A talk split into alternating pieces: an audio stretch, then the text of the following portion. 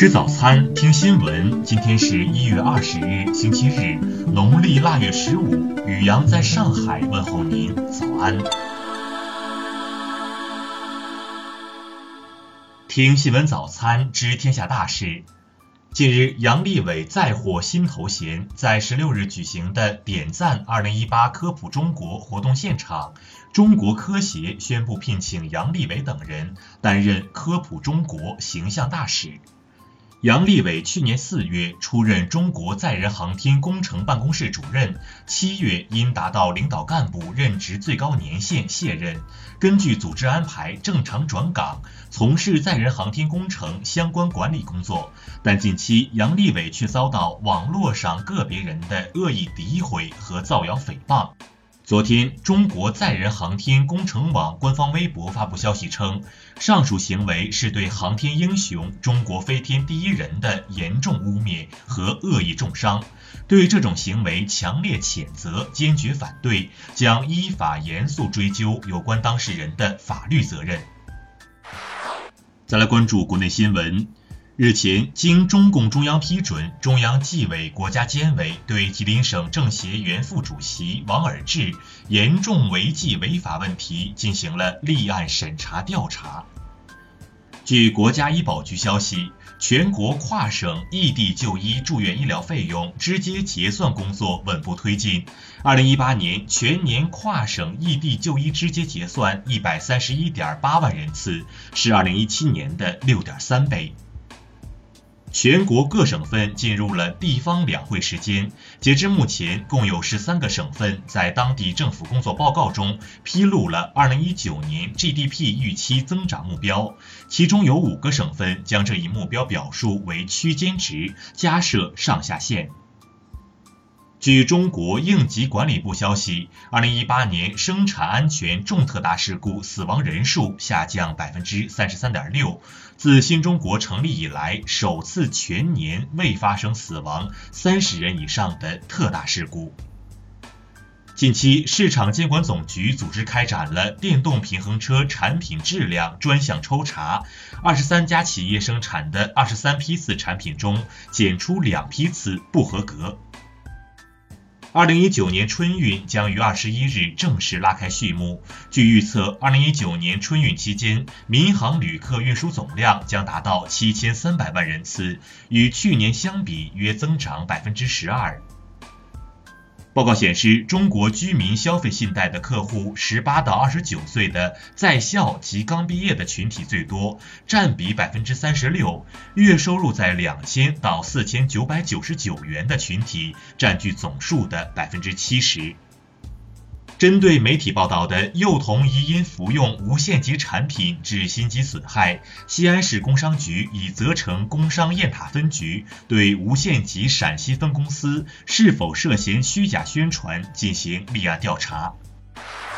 再来关注国际新闻。当地时间十八日，美国总统特朗普提出进一步限制国会议员在政府停摆期间出国出差，禁止他们未经事先书面批准使用政府飞机。据外媒报道，脱欧协议遭议会否决后，英国脱欧进程陷入了困境。由于欧盟并不愿意看到英国无协议脱欧，目前已经做好准备让其延迟脱欧。当地时间十八日下午，墨西哥一条破裂的燃料管道发生爆炸。截至发稿，死亡人数已升至六十六人。俄罗斯外长拉夫罗夫十八日在与到访的德国外长马斯举行会谈后表示，在当今世界局势下，俄德两国有必要保持密切的政治对话。德国联邦议院十八日表决通过法律修正案，将阿尔及利亚、突尼斯、摩洛哥、格鲁吉亚划为安全国家。上述四国公民在德国申请难民身份遭拒后，将被加速遣返。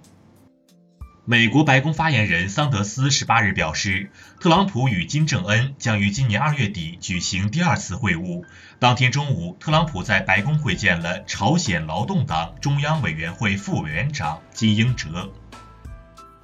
印度和乌兹别克斯坦十八日签署一项油采购协议，这一油采购是印度建立战略油储备计划的一部分。这一储备可在未来五年为印度的核反应堆提供燃料。美国航天局十八日发布公报表示，正就嫦娥四号任务与中国展开合作，预计将于三十一日利用美国月球勘测轨道器对嫦娥四号着陆点进行成像。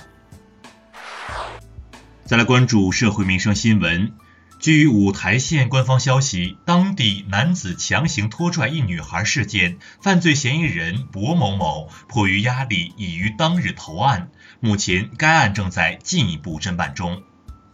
十八日，幺零五省道重庆万州段发生岩石塌方，有人车被埋。经媒体昨天从应急管理部门等多处确认，当日现场挖出的两名成年男性已身亡。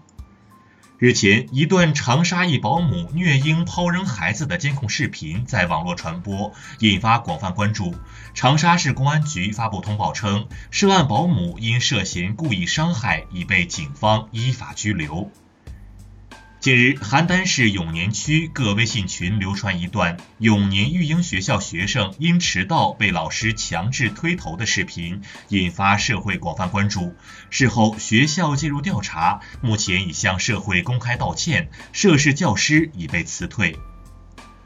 近日，山西忻州一无业女子骑电动车闯红灯时，被执勤民警拦下教育，不料该女子拒不配合，踢踹推打民警。事发后，警方依法查获嫌疑人。再来关注文化体育新闻，CBA 联赛第三十三轮比赛昨晚举行，辽宁队主场迎战四川队，以一百二十六比八十六的比分豪取二十二连胜，追平队史连胜纪录。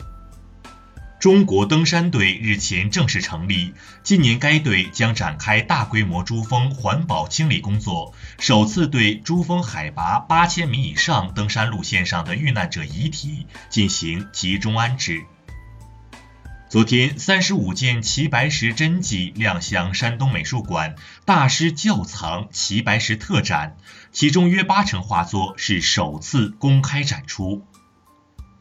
据报道，俄罗斯动画片《玛莎和熊》其中的一集《玛莎加稀饭》成为点播平台点击量最高的动画视频，被列入吉尼斯世界纪录。